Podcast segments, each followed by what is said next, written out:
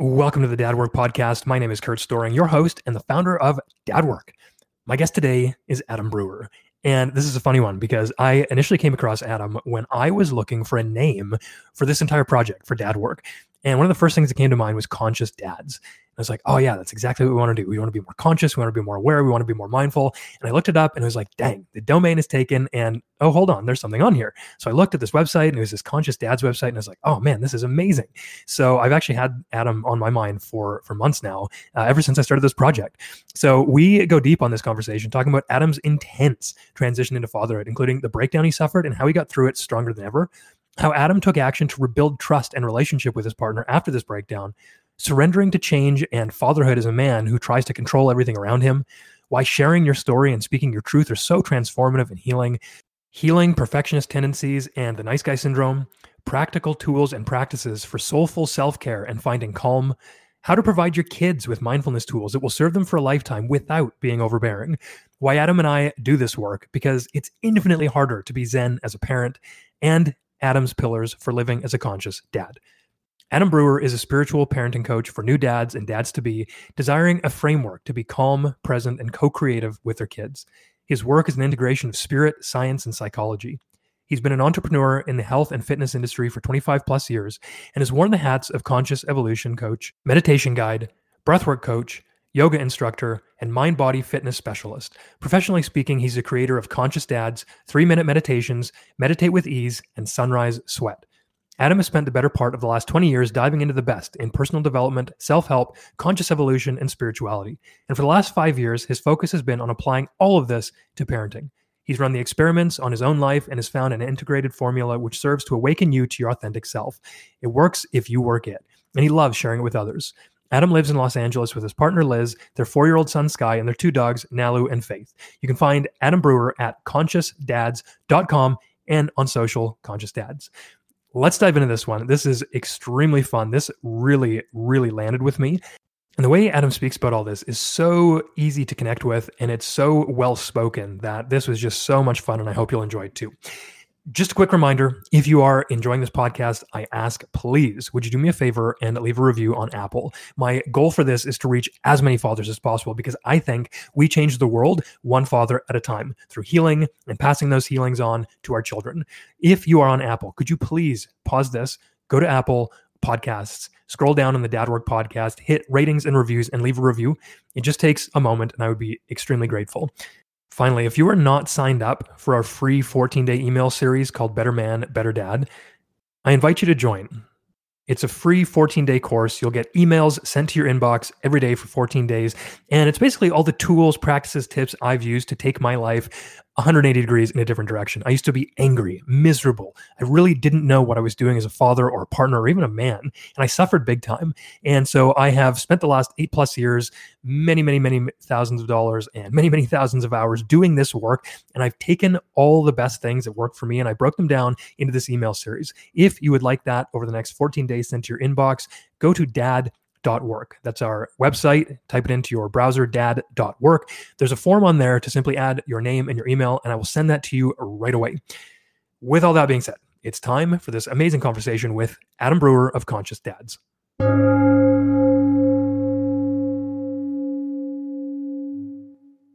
I am here with Adam of Conscious Dads. And Adam, I was telling you beforehand, the first time I came across you was when I was looking for a domain name for my own project, Dad Work. I was like, what do I want to be doing here? Conscious Dads, that sounds amazing. And I typed it in and it's like, dang, it's taken. And I came across you and I was like, oh, actually, this guy's got some cool stuff to say. Like, that's great. I'm glad this is taken. And so I am pumped to have you on here because, man, your story, whew, I can't wait to dive into it because from what you shared uh, online on your site, it's insane and absolutely powerful. So thank you and welcome. Yeah, thank you so much. And um, I likewise am I'm so pleased that you're doing the work you're doing. And there's so many similarities in our approaches and philosophies and ways of looking at this thing we call parenthood. So it's a real thrill to uh, have made this connection and have this opportunity to chat today. Totally. Yeah. Thank you, Adam. I would love to start actually with your journey. Um, it's yeah. one of the, my favorite things to do is just like, here's your journey through fatherhood because as men see uh, things that they relate to in other men, it can help to sort of relieve the feeling of uniqueness or specialness or only I suffer this way. And I think your story is profound and powerful. So, would you walk us through sort of your life, maybe very quickly up to when you found out you're going to become a dad, and then sort of the series of events that led you to today? Because I relate to having a very difficult time, and yet here we both are. You know, this, I think, ultimately, and this is a little bit of a um, you know forward looking. It's a message of hope, and that's one thing I love to talk about on this show. Is just like you can get through whatever the hell you're going through. So, would you just walk us through your journey of becoming a father? Absolutely. Um, yes, it's it's been quite a journey. It's a non traditional route, I would say, and. Um, without going into all the details of everything, I, the, the short of it is most of my life I had zero interest in being a father. It was not something that was on my radar in any way, shape, or form. And um, what was on my radar was a journey of self discovery, of exploring conscious evolution, and kind of trying to unravel the mysteries of science and spirit. And that began, that journey began for me around 2003. And I just went into a deep dive. And that came from, I would say, uh, pain. I was experiencing a lot of stress and confusion at that time of my life.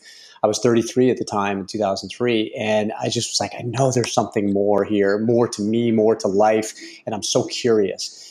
And so I took a deep dive into those areas. And so this, this whole evolutionary arc of intentional spiritual discovery, spiritual practice started in 2003. I believe we're all on a spiritual path throughout our entire life. It's just um, we sometimes do it a little more intentionally. And so that intentional path started around 2003. And that took lots of different iterations. And there was a point actually from like around 2003 to 2010 that I did like what I called seven years in Tibet in LA where I literally took a deep dive and I basically renounced pleasure of all forms and just went hardcore into meditation, contemplation, introspection, and really trying to cultivate peace of mind.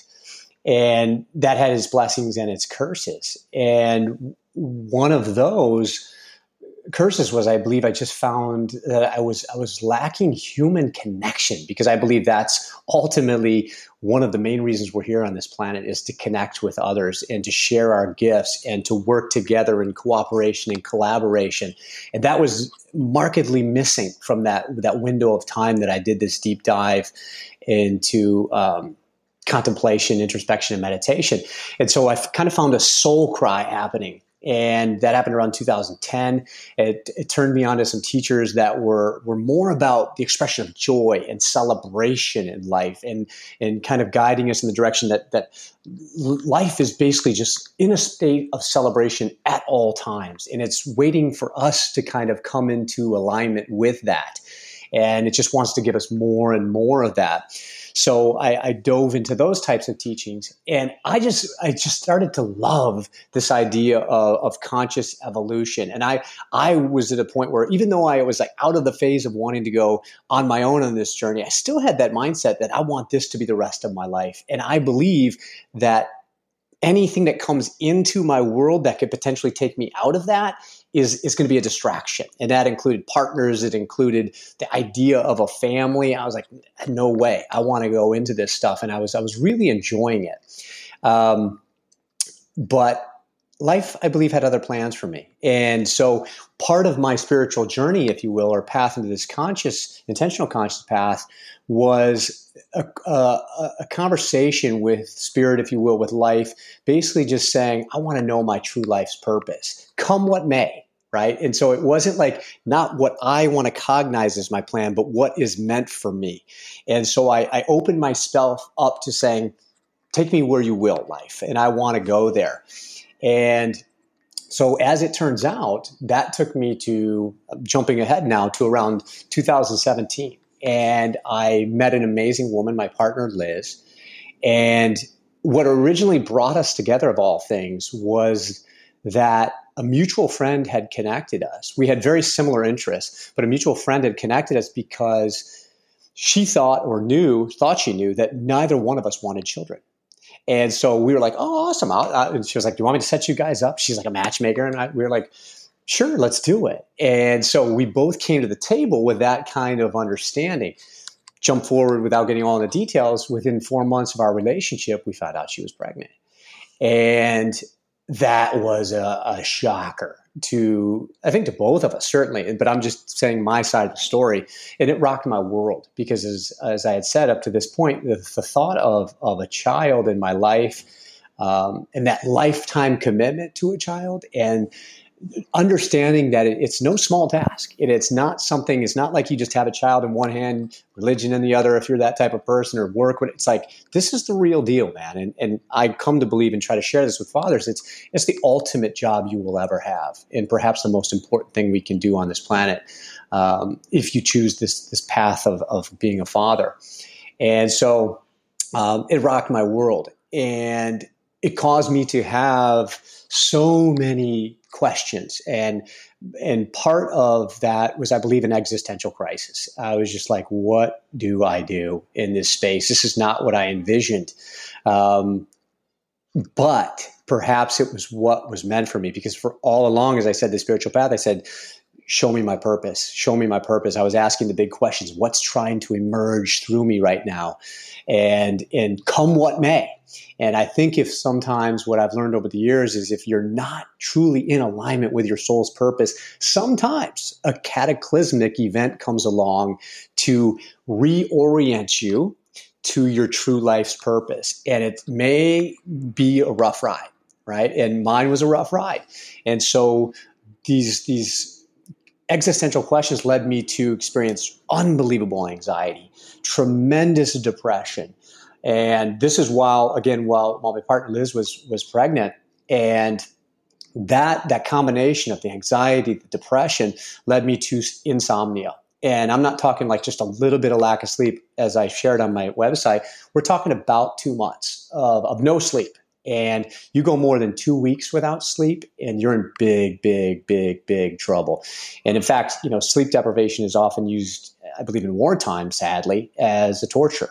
And um, what ended up happening is I, I completely lost my mind because I you can't go without sleep for two months and and hope to keep uh, yourself on track. And I lost it. I completely had a mental, physical, emotional, spiritual breakdown, and um, it rocked my world. And so I ultimately had to take time away and and went back with family uh, ended up needing to be checked into. I mean, this is an extreme story. Needed to be checked into a psych ward for like two weeks because I was literally out of my mind, and it just it was a journey to recover for this. So that whole path, that that time going away um, from from Liz from the experience, I was away from Liz for three months during during her pregnancy, and that's a big big deal. And really, we had just been getting to know each other, so. It, that's a lot to ask of any human being and so, um, you know, the challenges that were there, not only for myself, obviously, but for her during this time were, were unbelievable to, to say, is this going to work? How is this, what's this going to look like? Because one, I had to recover. And in that recovery, though, interestingly enough, somewhere at some point, I think I share this in the story, as I was on the road to recovery, I was on my mom in my mom's kitchen. It was like I just had this light bulb moment and it was a called an awakening, I guess, if you will. But it just hit me that everything that I had been running from was really what I was being drawn to, and that perhaps, as I've already kind of said, the most noble thing a man can do in this lifetime is to be a conscious, loving, present father to a child or children. And I was like, this is what I'm meant to do on this planet. And here I go. And I don't know what this is going to look like yet. I don't even know if I'm going to be in this child's life yet. Because I said this was like on the road to recovery before I had even come back to LA to try to to mend the fence with uh, mend the fence with Liz. But I was like, regardless of how it's going to look, I do know that I will be that for my child. And I'm going to throw my heart and soul into this, this role that, that I thought I would never have in this lifetime. And so it just began a journey back into it. And then um, that's kind of, again, it's kind of a, a long answer to a short question, I guess. But um, that's kind of the path, and it's non-traditional, but it's it's led me to basically, I really believe my life's calling and something that that brought us together, right? And for me, it was the creation of Conscious Dads, which came a little bit down the road, and just like a child, that continues to evolve and take shape, and it's like it's it's learning to walk, it's it's all of these things that we're doing, and it's it's it's an ebb and a flow. And i love that that i'm staying open and adaptable because frankly that's what what life is but that's what fatherhood is. It's a willingness to just keep uh, reinventing yourself and adapting and, and realizing that it's just it's really the ultimate spiritual practice uh, on many many levels. Because I, I thought i had it dialed in as a single human being and uh, this is like to a whole nother level. And it's the most magical thing you can do yeah, and I love that you said that it was like a, a spiritual journey because that's um, one thing that I love. Dan Doty was on the podcast, I think episode ten, and he, you know, often talks about fatherhood as a spiritual practice. And it's like until you're there, you don't know the depths of feeling, of love, of awareness, of existential angst sometimes that you get just from being a father. And I mean, I think every father, like you said, and every person on this earth is indeed on their own spiritual journey. But if you can have that conscious mindset as a dad dad, like you're saying, the conscious dads, if you get that and really tap into that and sit with it, man, it can be profound. There's so much you can get just from understanding and sitting with that. And so thank you for mentioning that because man, I love I love that take mm. spirituality as this as this fatherhood container. And I have like three or four questions here about the story you just told. And the yeah. first one I want to ask is why do you think it was so hard to understand that you were going to become a father when you're like, you know, come what may, I'm open to all these things. What was it that you were still like, uh uh-uh, uh not fatherhood, anything but that? Do, do you know like why that was the case for you? Uh, ego, I think, is a lot of things. I like control and I, I I've always kind of been that way. I like things in boxes, and I think I knew in my heart of heart that this was going to be the furthest thing from that. This potential of of trying to take in what is this being, which is probably as connected to spirit that will ever be in this little form coming onto this planet that is meant to just like be ever changing and adapting. And really, that's our essence. It's like nature itself.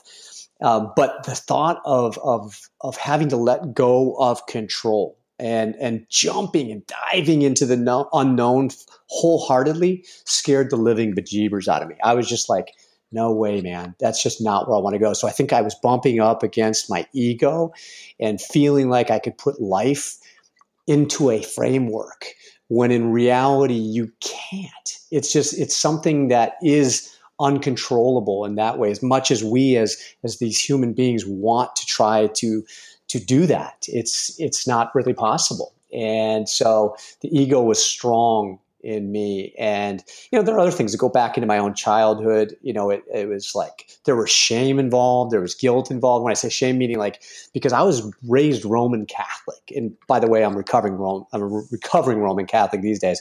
But I was raised Roman Catholic, and the idea of having a child out of wedlock was just like, oh my gosh, this doesn't happen. You can't do this. You're, you're basically you've sinned and you're going to hell. And that was still somewhere in my subconscious, that tape. And so there was that side of me that always wanted to be that perfect little being. Um, even into my adult life that I was carrying through and it was rising up within me.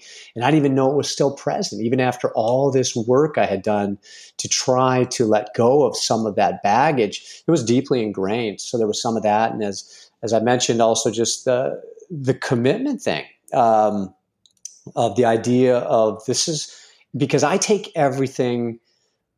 I was gonna I was gonna say seriously, but I don't know if that's the right word. Reverentially, like things that I get into, I really try to to give it my all. And I knew that this was the ultimate because it was a lifetime. And and this was going to be something that I had no idea about whatsoever. And I would have to tap back into what I would refer to as a beginner's mind and humble myself and say, I don't know what the heck I'm doing.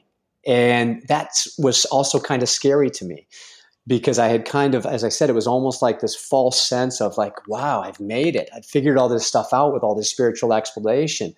but I, there was the ego that was in place and not allowing me to see no no no we're it's ever evolving every single one of us and it's that constant return to that beginner's mind every single day whether you're single or whether you're a parent that is so important in our lives and i had forgotten that i had forgotten that and here it was right in my face that i must begin again and be a beginner and and grow and learn and evolve. And so it was a beautiful reminder because I, I just I think life gives us what we need. Yeah, thank you for for sharing that. And isn't it funny how you know you can be so spiritual, you can be on this path of spirit, and you can be looking for things, and you can be really like feeling great about yourself and meditate for years, and then all of a sudden you just get like smacked upside the head with this like are you really surrendered?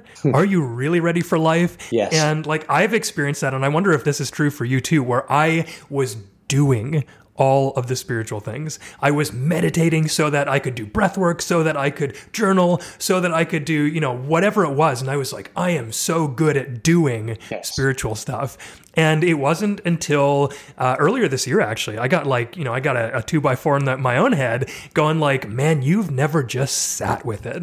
Mm. You were never just being in that moment. And it was like this, Oh my goodness. Yeah, I was like totally trying to control this journey rather than just sit and be. So does that ring true for you in your journey as well? Most certainly. Because it is. It's that that dynamic dance between doing and being, right? It's and the embodiment of the practices. It's it's essential. And absolutely. I'm so glad you brought that up because I found that to be true as well. And it's like it's just going to continually you like you said the lessons will keep coming and and you'll just have to figure out where that is for you.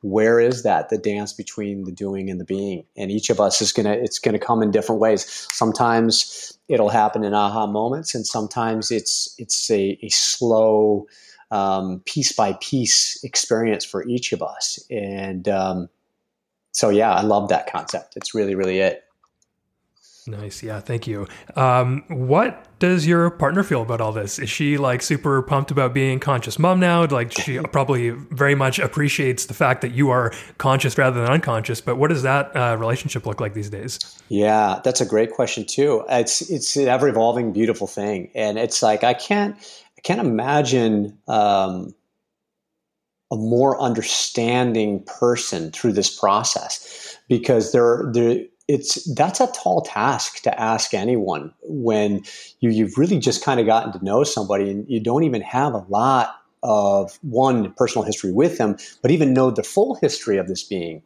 And and the person is like, as it relates to having a child, um, saying, I don't want any of it, to the point where they're having a complete breakdown, to then allow for a level of forgiveness, right? Of themselves, of the person, to at least allow space and an opening for the possibility that this person could be in my life on purpose, right? And I may have even called this in that there's there's this and she is that person who allowed for the space to be held, where it's like saying, I am not going to judge the external right here in this exact moment. Yes, there are feelings around it, attendant feelings. There has to be.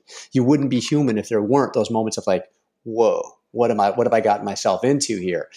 But to also then say, I am open at the top. And I, she is one of these really spiritual persons. Uh, people on this planet. And I learn from her daily. And, and I hope you know, on some level, she learns from me as well. But just that level of forgiveness, because I think that's important for all of us in our lives to forgive ourselves, to forgive others. Um, because as one of my spiritual teachers once said, it's like the lack of lack of forgiveness is perhaps one of the greatest forms of self imprisonment you can experience on this planet. And that came from Michael Bernard Beckwith. And I was just like, whoa. And it hit me hard when I heard it. And I had to really sit with that kind of thing.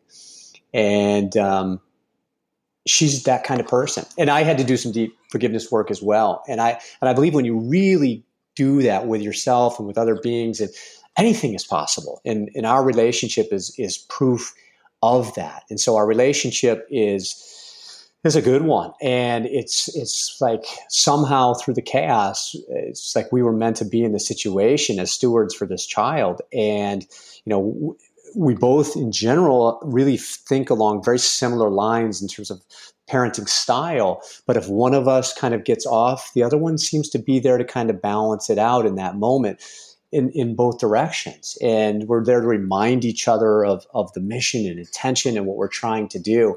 Because I know that's not always the case in relationships, especially when people go on kind of spiritual journeys or explorations into self discovery. Oftentimes, it's one person has a, a certain view and it's really polar opposite of what the other. And when you have those conflicting things related to rearing children, I think it can be a real challenge. And we're blessed to not have that. Mm, yeah, thanks for sharing that. And could you go just a little bit in depth on like what that repair looked like? So you come back from being uh, in a psych ward, I think you said, yeah. and you're sort of feeling better, and you make this decision. You're going to be an amazing dad. How did you go about repairing and building trust after that? Through action. Um, that's the first thing I could say because I knew that words wouldn't matter because what had been seen. It's certainly I was saying certain things but it was more about the doing. And so it was just showing up for for Liz in this case in whatever ways I could in terms of being helpful and um, letting her see firsthand, not hear, but letting her see that I was serious about this this intention and this idea that I wanted to be this this conscious father. So it would just you know if if we needed a kid seat or a child seat, I would go and get it and bring it to her, and it just those kind of simple and seemingly meaningless things, but saying I'll figure out how to do this and I'm going to get it to you. I'm going to make sure we have all of these things and and and just be as present physically as I possibly could be, and um, and be as supportive as I could, and also honor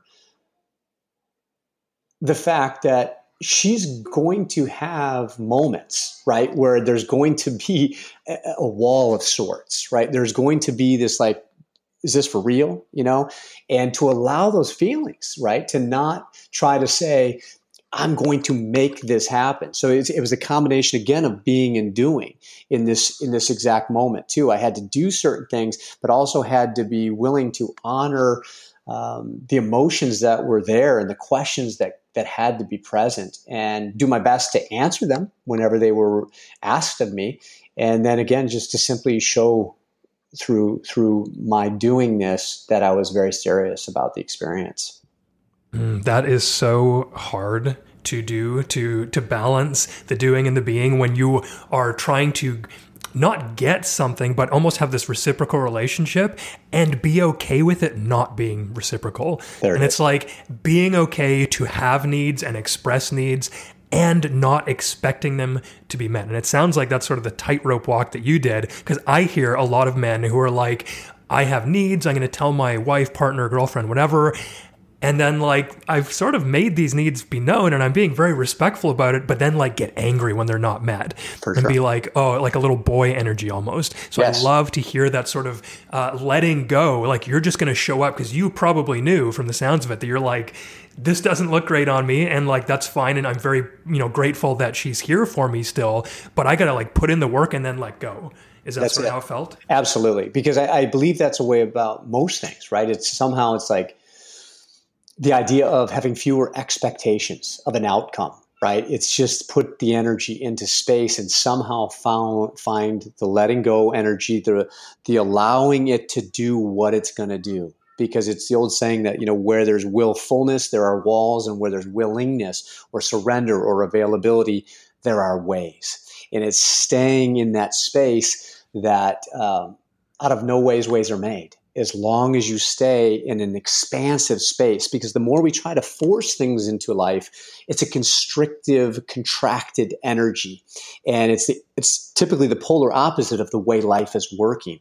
And the more we can like just put our best foot forward coming from the most aligned intention and then let go of that and the expectation it's going to go where it's meant to go. And then it's a level of trust and it's a level of faith that you will be right where you're meant to be, doing what you're doing with whom you're meant to be doing it in each and every given moment of our lifetime. Yeah, absolutely, man. Man, this just feels so good. I feel super aligned with you right now. Yeah. Uh, can you give us a little bit of um, just a story about how you felt after you shared this because like putting something up on a blog, sharing it with other people, this is an example of shining light on your shadow. And in my experience, sitting in men's groups, doing my own shadow work, when you can put these things in the light that you might feel shame about, that you have repressed in some way. It is, it feels like the scariest thing you could possibly do. And it's like ripping off a band aid. You're like, I don't know if I can do this. And then you share, and it's just like, in my experience at least, usually relief, especially if it can be held in a container of non judgmental men or, or people in your life. So, did that feel relieving to you to share? What was that journey like? It was scary there's no doubt about it. And it was one of those situations where, if I get honest, initially it was it was a little overwhelming because I there was a part of me that had the imposter syndrome. I was like, man, I'm a fraud. You know, you wanted to have that that judgment, that little critic, that inner critic on the side was like, you spent all these years doing all this work, and you just literally melted down. When push came to shove, you completely fell apart. All the scaffolding came crumbling down, and you're you're going to seem weak. That's what my mindset was. And that there was that side of it. You're going to seem weak and it's just like no one's going to trust you any longer. So all of these thoughts were in, in the back of my mind somewhere. But again, that's, that's that limited self, that small self. Uh, that perhaps wounded self that was always worried about someone else's judgment rather than what was true to my soul. And what was true to my soul and I believe was a part of my personal healing journey, not everybody's going to do this, was to potentially, as you just said, come from a place of if I can share my story, if I help one person out there who may have experienced something like this, it's worth it. And that was then the driving force to go. There was something inside that said, I have to risk it all if you will, and just bring this to light. Because if I don't, and I try to continue to pretend to have it all together, it's going to come back to bite me in the butt, right? That is the truth in general with all of our shadow stuff that's going on. The more we can bring it to light, the more we have the potential to heal, and the energy becomes more expansive.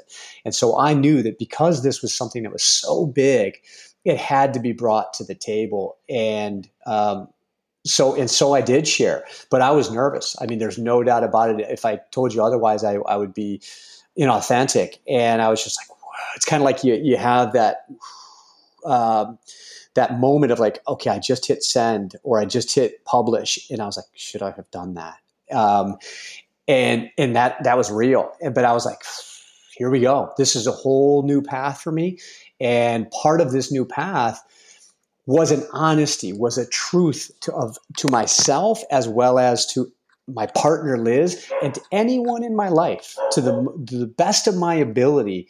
I wanted you to not just see me physically in the stories you might read here, but to, to know what's going on and, and behind the scenes perhaps. And, and from that place of vulnerability and authenticity, there can be a great strength and it was amazing too as I did that. I mean, I cannot tell you how much support I got when I first put those things out there, and it was it was uh, awe inspiring to me to just just waves of people going like, "Thank you so much for sharing what you just shared." Um, just a reminder, as you said, that we're all human and we're all in this together and we're all going to make mistakes. Making mistakes is, is a beautiful thing, in fact, because it's like we just have an opportunity, one, to just honor what we've been through, but see it as this, this potential portal or pathway to something brand new that we've never experienced before. And for me, it was that going back to that connection that was so missing through those years of that deep work I was thought I was doing on myself and all the doing, if you will, the lack of connection that was there here it was, right? I was like saying, I reveal myself. And then all of a sudden, this flood of support came in, and it was like life through other beings was saying, Thank you. Thank you for being who you are in this moment and allowing us to witness you fully. And I just had to trust the process. I had to trust the process. And yeah, there were, you know, certain people that were like, oh my God, how did this happen? Blah, blah, blah. But that's always going to be the case, no matter what happens. And so you just have to trust that you're on the right path. And And so I did. And it's that opportunity I hope to share with others that, again, hope is always a possibility, no matter where we are, how far we've fallen, especially if you're willing to, um, to open your heart. Yeah, yeah. And this sort of reminds me of just my own journey is, you know, posting something on Instagram for the first time. I was like, eh, who am I? You know, what does this matter? Does anybody actually care? And, you know, I'm to look like a failure.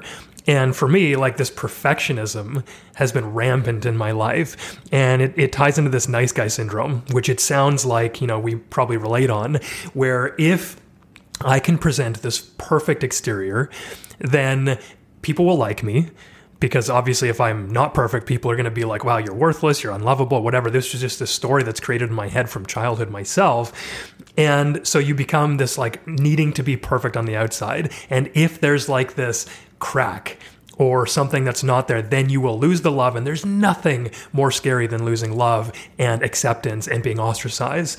And it sounds like this was probably part of your journey as well. So, do you relate to the sort of nice guy needing to be loved?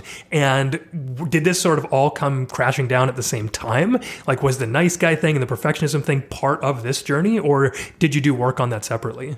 I would say both. So, it was definitely a part of this particular chapter of my life, but it was something I was, I think I was aware of as I was in the earlier stages of the, of the self discovery. I was aware that it was there, but I wasn't fully ready to honor that and, and recognize it as a part of my being. And so I think life just kept knocking, right? Just kept knocking as it always does. And eventually it gets louder and louder and says, there's stuff here that you're not really fully committing to. And this was that. It was that watershed moment where it was like, whoa, man, absolutely. It's the, the crack is now there and it's broken open and the need for perfectionism, the, the need to be loved, uh, you know, to have the validation from others coming that stuff has to be brought to the table. So ultimately you can find that within yourself and, and recognize that's the most important thing you can ever find really is that willingness to just be yourself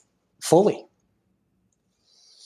yeah, and I would like to recommend for anyone listening who does struggle with perfectionism or what they call nice guy syndrome. Uh, Dr. Robert Glover has an excellent book um, related to the nice guy, No More Mr. Nice Guy. So that is uh, one that I have used with great success to sort of help myself navigate these waters of needing other people to to love me in ways that are inauthentic. I would love to now talk about sort of what you're doing today.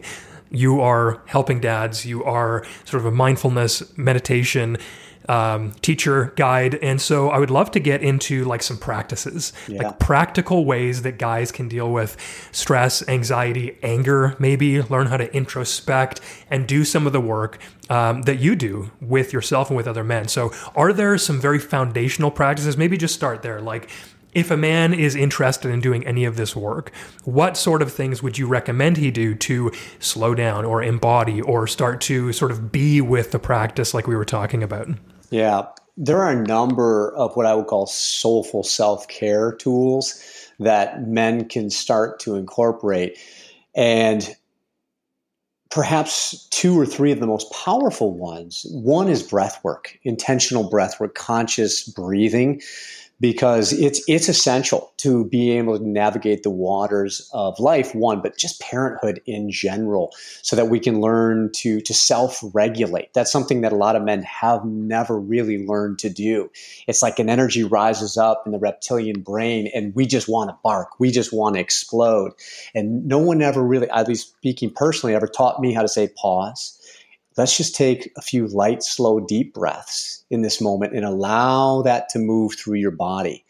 And if we can do that and learn some very practical, basic breathing patterns, we can control our heart rate, which will ultimately shift the brain waves. And we move from the subconscious reptilian animalistic reflex or reaction to different areas of the brain where now we're in the prefrontal cortex. Now we're operating in the alpha brainwave. Now we can be calm, cool, and collected and look at it through a lens of what are the thoughts, words, and actions which may come forth in this moment going to do? Are they either going to be expansive energy or are they going to be contracted energy? And then from that space, just that learning to, to pause with our breath can have a tremendous result in men's lives, especially as it relates to our children. Because I believe it was like, uh, I can't remember the exact source of it, but somebody said, listen, your children are not trying to give you a hard time, they're having a hard time. And part of that is saying, like, man, there's so much going on within their being, and they haven't even yet learned to remotely self regulate. And so they're just in a space of like an internal tsunami. We have as adults had that opportunity right through life years on the planet to hopefully develop some of those skills. And we if we learn things like breath work conscious breathing which is something i teach men you can be that that grounding force for your child when they're in their storm and so that we don't add to it because if we are not able to calm ourselves personally. That's what the real work is. And that's how our children are ultimately master teachers. They're giving us an opportunity to grow ourselves. So we have that chance to actually say, okay, right now I'm going to share my ability to be calm with my child. And that's called co regulation. And so that ultimately they can learn by example how to self regulate. And so that's like one of those roles as a father, which is essential. So breath work is one thing, some conscious breathing, and starting with just you know again, there's right now in that that arena of breath work, there's a lot out there, and there's a lot of good stuff, but a lot of it's just like this pumped up big breath work uh, classes and exercises where people are having altered state experiences. There's, and there's a time and a place for that, but it doesn't necessarily serve us in the moment of when our child is having their issues or challenges. What can happen are just some really simple, what they call coherent breathing practices, where again, most of it is done through the nostrils when you do this, but you just take a light, slow, deep inhale to a four, five, or six count and then you take a light, slow, deep exhale, four, five, six, matching it. It's called even count. Whatever you do on the inhale, you do on the exhale. You try to breathe into your belly, diaphragmatic, and those some of those simple things of breathing through the nose, of slowing it down, of expanding the abdomen through the diaphragm help to activate what's called the vagus nerve. And this vagus nerve has this calming effect on our body, right? It sends us into this rest and digest state so that we can actually be that that calm presence. And so just learning basic things like coherent breathing. Um, some people call it conscious breathing, even count breathing, vital. Um, I love cold immersion is another tool. And I'm not even necessarily talking ice bath. Ice baths can be amazing. I do that stuff. But simply just learning to just get in cold water in your shower can have tremendous effects on learning to get comfortable with the uncomfortable. Because that, again, is fathering, parenting in a nutshell. It's like you're going to be taken outside of your comfort zones every day, if not every minute of your experience with your children. And so the more comfortable we can get in uncomfortable situations, the better. And part of getting used to cold water um, is that idea because what happens when we first experience you can't hide. And no matter how long you've had experience with cold immersion we all have the same reaction. Pupils dilate breathing gets rapid and shallow it's up in the chest it's like whoa whoa whoa you know it's like we go into fight or flight. But as we're in that the more we practice conscious breathing in those scenarios and focus on the exhalation because exhalation is correlated with relaxation. And we learn that it's about slowing down and drawing out that you can self-regulate in that experience that that moment where it's like here i am cold it's like woo this is it and learning to be okay in that space that translates as well. In addition it has uh, it's like this cascade of a release of what they call happy hormones which come in and so things kick in which if you have any proclivities towards mood starting to drop you're going to find yourself being more motivated more driven more inspired um, just happier overall because of things like serotonin and dopamine and epinephrine, norepinephrine. And it's just like those two tools are something that I think uh, we I definitely help with and can be very valuable. A third is meditation, is right up there with all that. And all meditative practices that I encourage fathers to do and share with fathers always begin with conscious breath work. Because again, it just it sets the right brainwave, lets your heart come into a place of coherence with that brainwave, and allows you to kind of quiet what they refer to as the monkey mind much more easily than if you just try to sit still uh, from a busy day or from a, just an argument you may have had with your your your your significant other or your child. And so it, they kind of all meld together, frankly. But those are three of the the primary tools that I like to utilize, and there's so many other ones. Yeah, those are all fantastic. And you are speaking my language, man. Like all of these ones I do myself. And it sort of goes back to the idea that, I mean, like part of this practice for me, part of this project for me is helping men understand that to become a better father, you have to do the work on yourself. Yes. Because no amount of like parenting styles, no amount of strategies are going to work when you're dysregulated. That's right. And so making sure that your own nervous system is going to be calm and slow will allow you to do like whatever tactics or strategies you're going to do, but it starts with you. It always starts with you. And so getting these personal self care practices is not selfish at all. It's selfless when you're a father. And these are three amazing ones. And I love that you said co regulation because that is vital for fathers to know that if you're dysregulated and you're coming to your kid with screaming, yelling, big energy, and then you get upset two or three years later when they're five, six, seven, whatever, and they're yelling back at you. Well, where do you think they learned that? That's how your nervous system taught theirs. And so to co regulate for calm children, which again goes to so many positive outcomes later in life, you have to do this work for yourself. So thank you for giving those three. And I mean, do you have any other thoughts on how to do this? with your kids, how to teach them things. Because, like, you know, I, have done everything from sitting with meditation with my kids, teaching them how to breathe. And, you know, I, I don't like being overbearing, right. but I want to give them tools. So, what are your thoughts on like bringing all of this to your children to give them the tactics and the tools to use in moments of dysregulation? Yeah, one is is like you just said, is lead by example right? So that you ultimately are doing it on the daily. So they recognize that that's a part of of your process, right? And and then if you become that calm presence in their life, eventually they're going to just tune into it because kids learn through imitation, as as you just were basically saying, just in a slightly different way. They learn through imitation. It's mirror neurons, and so they're just going to take on that.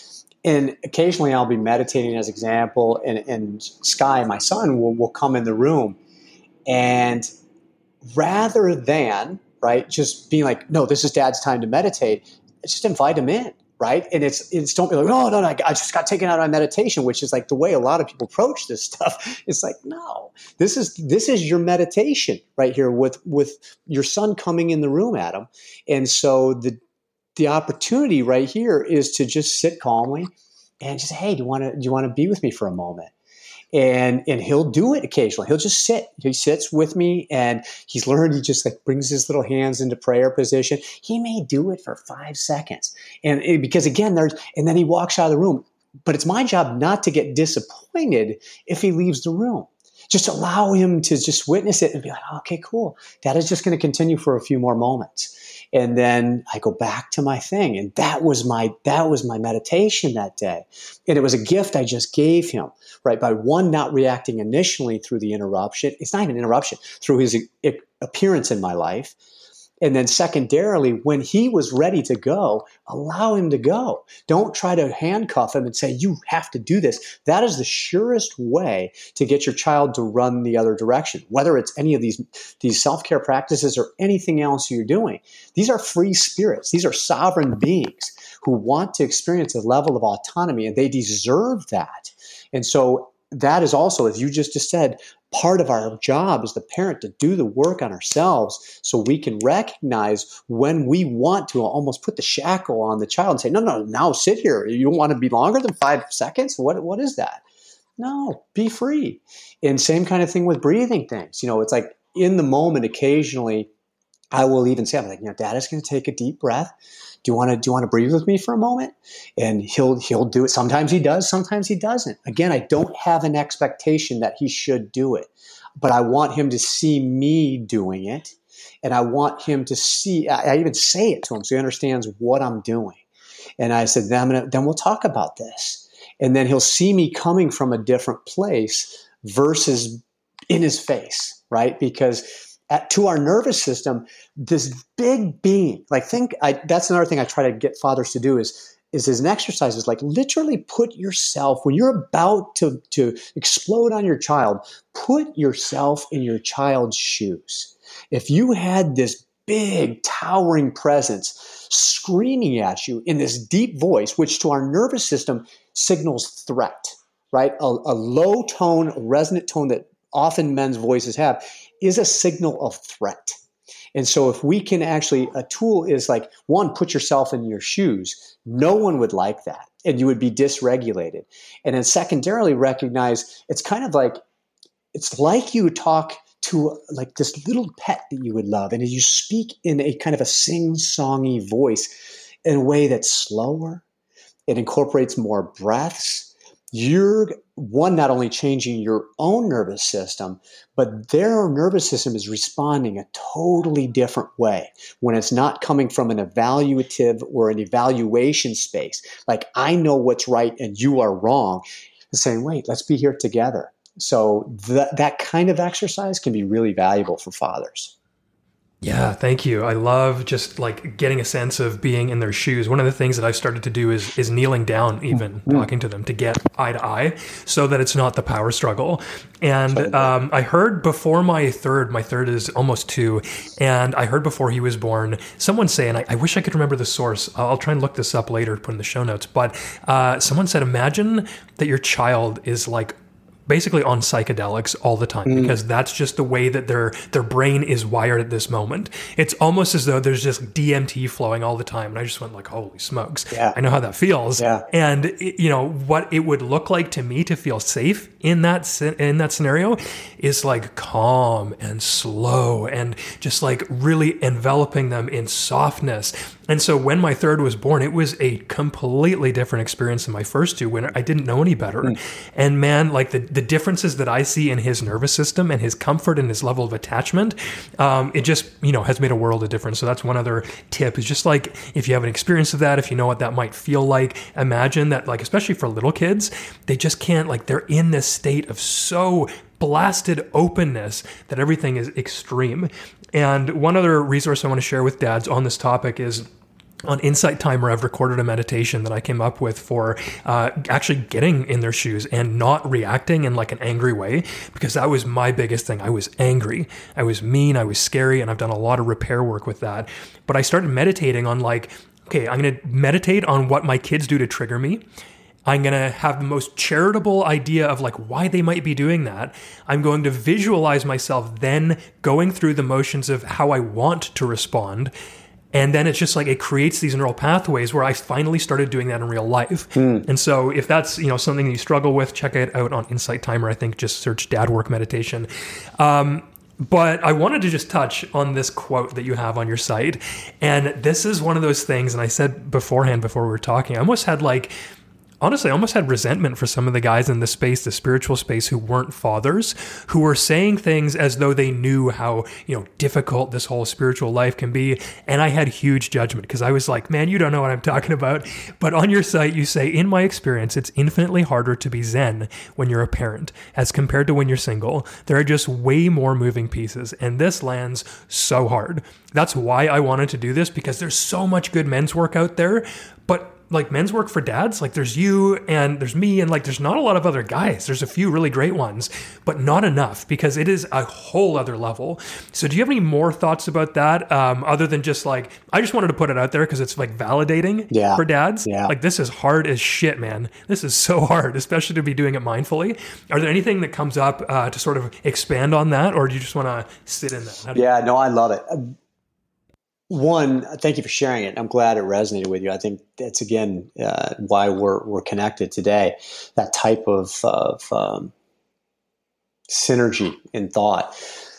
But what comes to mind is it's interesting. This is, I think, one is perhaps one the most important job you will ever do, but the hardest job. you will ever do. And as we've said, the moving pieces are are always infinite. But when you're on your own, you can oftentimes control your environment. With the kids, it's a different story. And it's from that space. I guess where, where, where what's coming to me right now is the idea that when you're on your own, if you're trying to what a lot happens for a lot of men i'm speaking specifically of myself right now when you're pursuing excellence in whatever you're doing you'll you'll learn the framework of whatever it is you're trying to do if it's athletics and you want to play tennis there are certain things you have to do to play tennis if if you are trying to become a decent at meditation or make that a regular practice you have to study the craft so to speak to become proficient and to be excellent yes you could wing it yes, you could just kind of go like, I'm going to figure it out as I go. Kind of like if I go to the gym, same kind of thing. You could walk into a gym with no, say, I'm going to get fit. That's my goal. I'm going to get fit and walk into a gym with no plan. Now, eventually you'll probably figure some things out. But if somebody was to work with you and say, listen, there are basic fundamental elements which act as grounding philosophies for how you can get to that place of fitness more efficiently, more effectively, more proficiently with a level of confidence and competence. Fatherhood is really no different. And so somehow, when it comes to this stuff, even though those of us who have experienced it now recognize the magnitude of, of that which goes into this experience, if you want to be a conscious father and care about what's going on, very few are ever really taught the foundational elements of the th- types of things that we're talking about right? And so we've been socialized into the way it's always been. And that is that authoritative punitive model like father knows best and i'm going to do this kind of stuff. And so that's kind of what we're indoctrinated and that's the default mode. If you do no work around this stuff that's the default mode. And so, as a father, when you are thrust into this space where you will have curveballs thrown at you like you've never even begun to understand, you can become more zen if you have a guiding philosophy or or framework from which to work. It's kind of like Tom. I'm going to use a sports analogy again. Tom Brady is like considered one of the best quarterbacks of all times. He still learns plays. He has a playbook. The uh, back in when he was with the, the, Patriots, they had a way, a system of doing things. Once he's learned the system, he's then able to have audibles, left, right, and center. He can make things happen. He can adapt on the fly. But the only way that happens is having foundational pillars that are in place. And then Tom Brady can be Tom Brady right? Or a pianist, once they learn the scales, right? They can once they learn that's then when the heart of the music starts to come and they can just create from from feeling and tone but it has to have the scales there. And parenthood is kind of the same thing where you can have a general framework and that's kind of what, what i do with conscious dads. Give fathers this framework that allows them to recognize there are ways of, of, of setting the foundation in place so that when the storm starts to come, and it will, it won't feel as overwhelming as it can on a daily basis. And it's essential to be willing to say, okay, hold on, I got to school myself in this a little bit.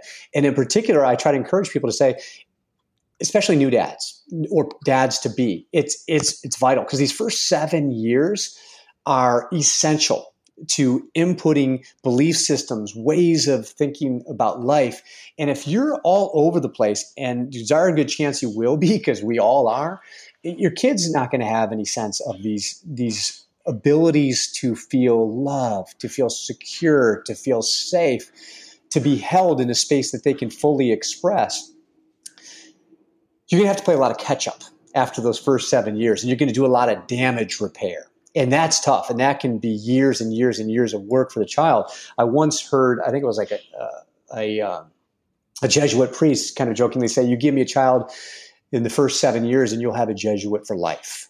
Because it's just like you just you're ingraining their belief systems their ways of being. And so if you can if you can pause especially when your child's yet to be born in my case i had no plan until after my child was born, I was like, now I have to pursue excellence. Now I want to school myself. I want to study from those who are more knowledgeable than I am, who who are kind of speaking this language that I'm speaking, and I want to learn from them. I want to learn the plays and the ways of being calm when it's needed and how to do that without the attachment of being perfect, because we're all going to mess up. We're all going to have these storms, and so um, if you can do that and you can just set that up, you're you're going to give yourself an opportunity to set the game up to win and again, I know it's a sports analogy, but that's something I come from. It's just my background is sports, and it's it's something that resonates with me, and sometimes resonates with butterflies, not always, but because um, it's it's a challenge. This thing we call parenthood. Thank you for all of that. And I'm I'm curious. One last thing here. What are some of those fundamentals? Like, what are the scales that you teach fathers as pianists to you know learn the fundamentals and the basics so that they can then react um, in a way that's grounded to all the other curveballs coming at. Can you share maybe just a couple of those sure. with what you teach dads as a fundamental? Sure. So one of which is in general that our children. When you when you think about it, we already said they are master teachers, right? And, and, and they are as connected to what I'm going to call spirit as perhaps we will ever be on this planet. They, as they come onto this planet, they express love. They express uh, fluidity. They express curiosity. They express connection. And those things are our essence. And we have forgotten that on so many levels as we spend more years on the planet. Life happens right? Stuff goes on and it gets layered on and we think we're these beings that are meant to like we said in the beginning of this meant to be doing doing doing achieving accomplishing getting acquiring all of these things. And we've lost sight of some of the fundamental gifts of just being alive.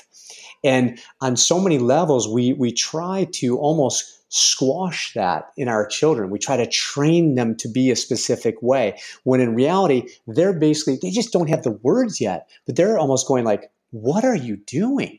You know, to us. And if we can humble ourselves and realize that it's like, as I said on my site, you know, we're raising humans, we're not training animals. It's like, let there be this, this fluid collaboration between you and your child where yes there are certain things we're going to have to teach our child but open yourself up to my god this is a reflection. This child that has come into my life is a reflection for me in the mirror to say where can i let go of some of my rigidity some of my angularity?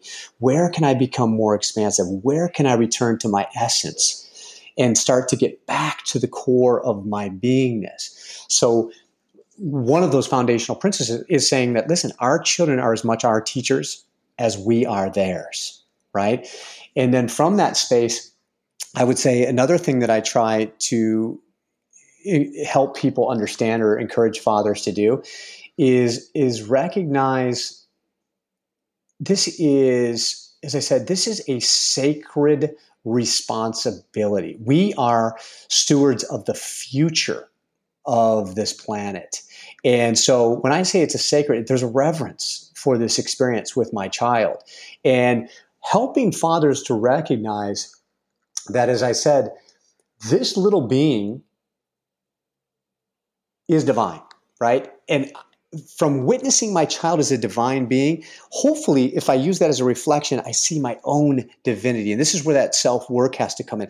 I have to be able to look in the mirror first and foremost and see myself as this divine being. My God, there is like 50 trillion living cells inside my being. And in each one of those cells, I believe there are 100 trillion atoms. There are more atoms in an individual cell than there are stars in the sky. The cosmos out there is right here when I look in the mirror.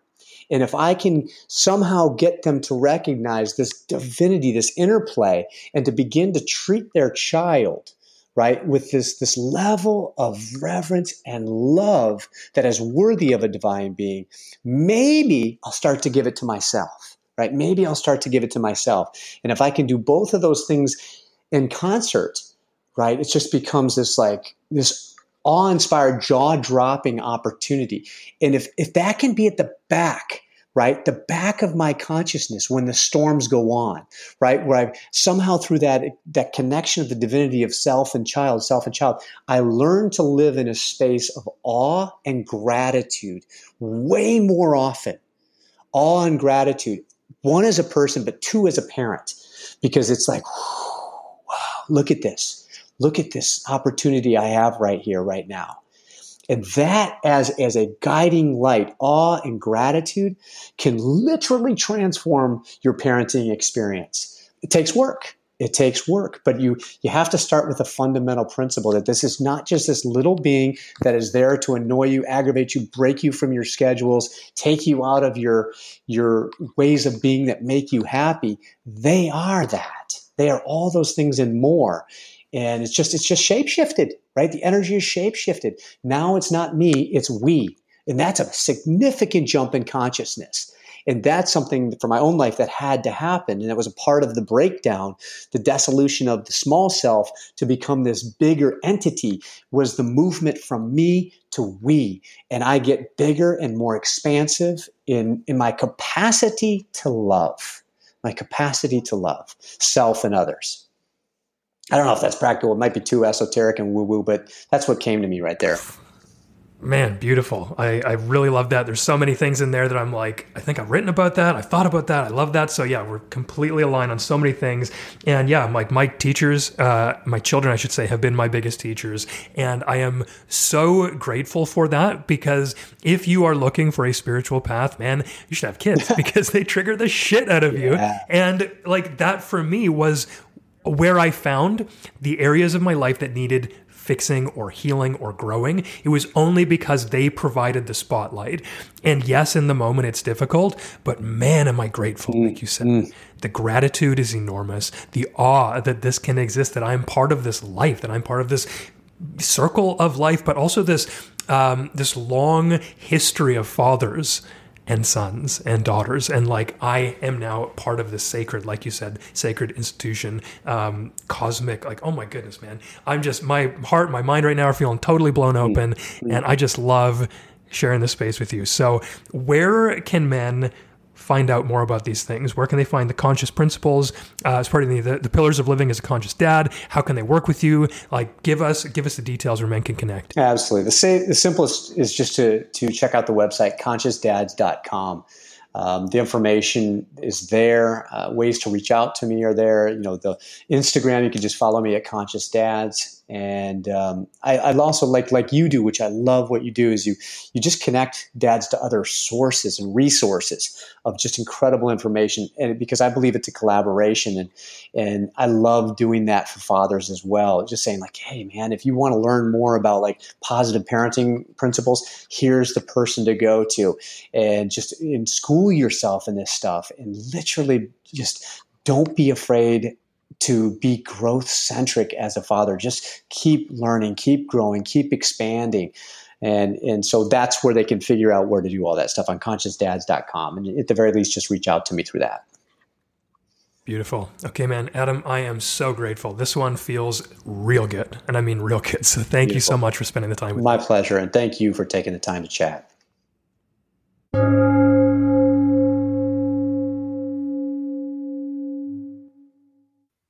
That's it for this episode. Thank you so much for listening. It means the world. To find out more about everything that we talked about in the episode today, including show notes, resources, and links to subscribe, leave a review, work with us, go to dad.work slash pod. That's dad.work slash pod.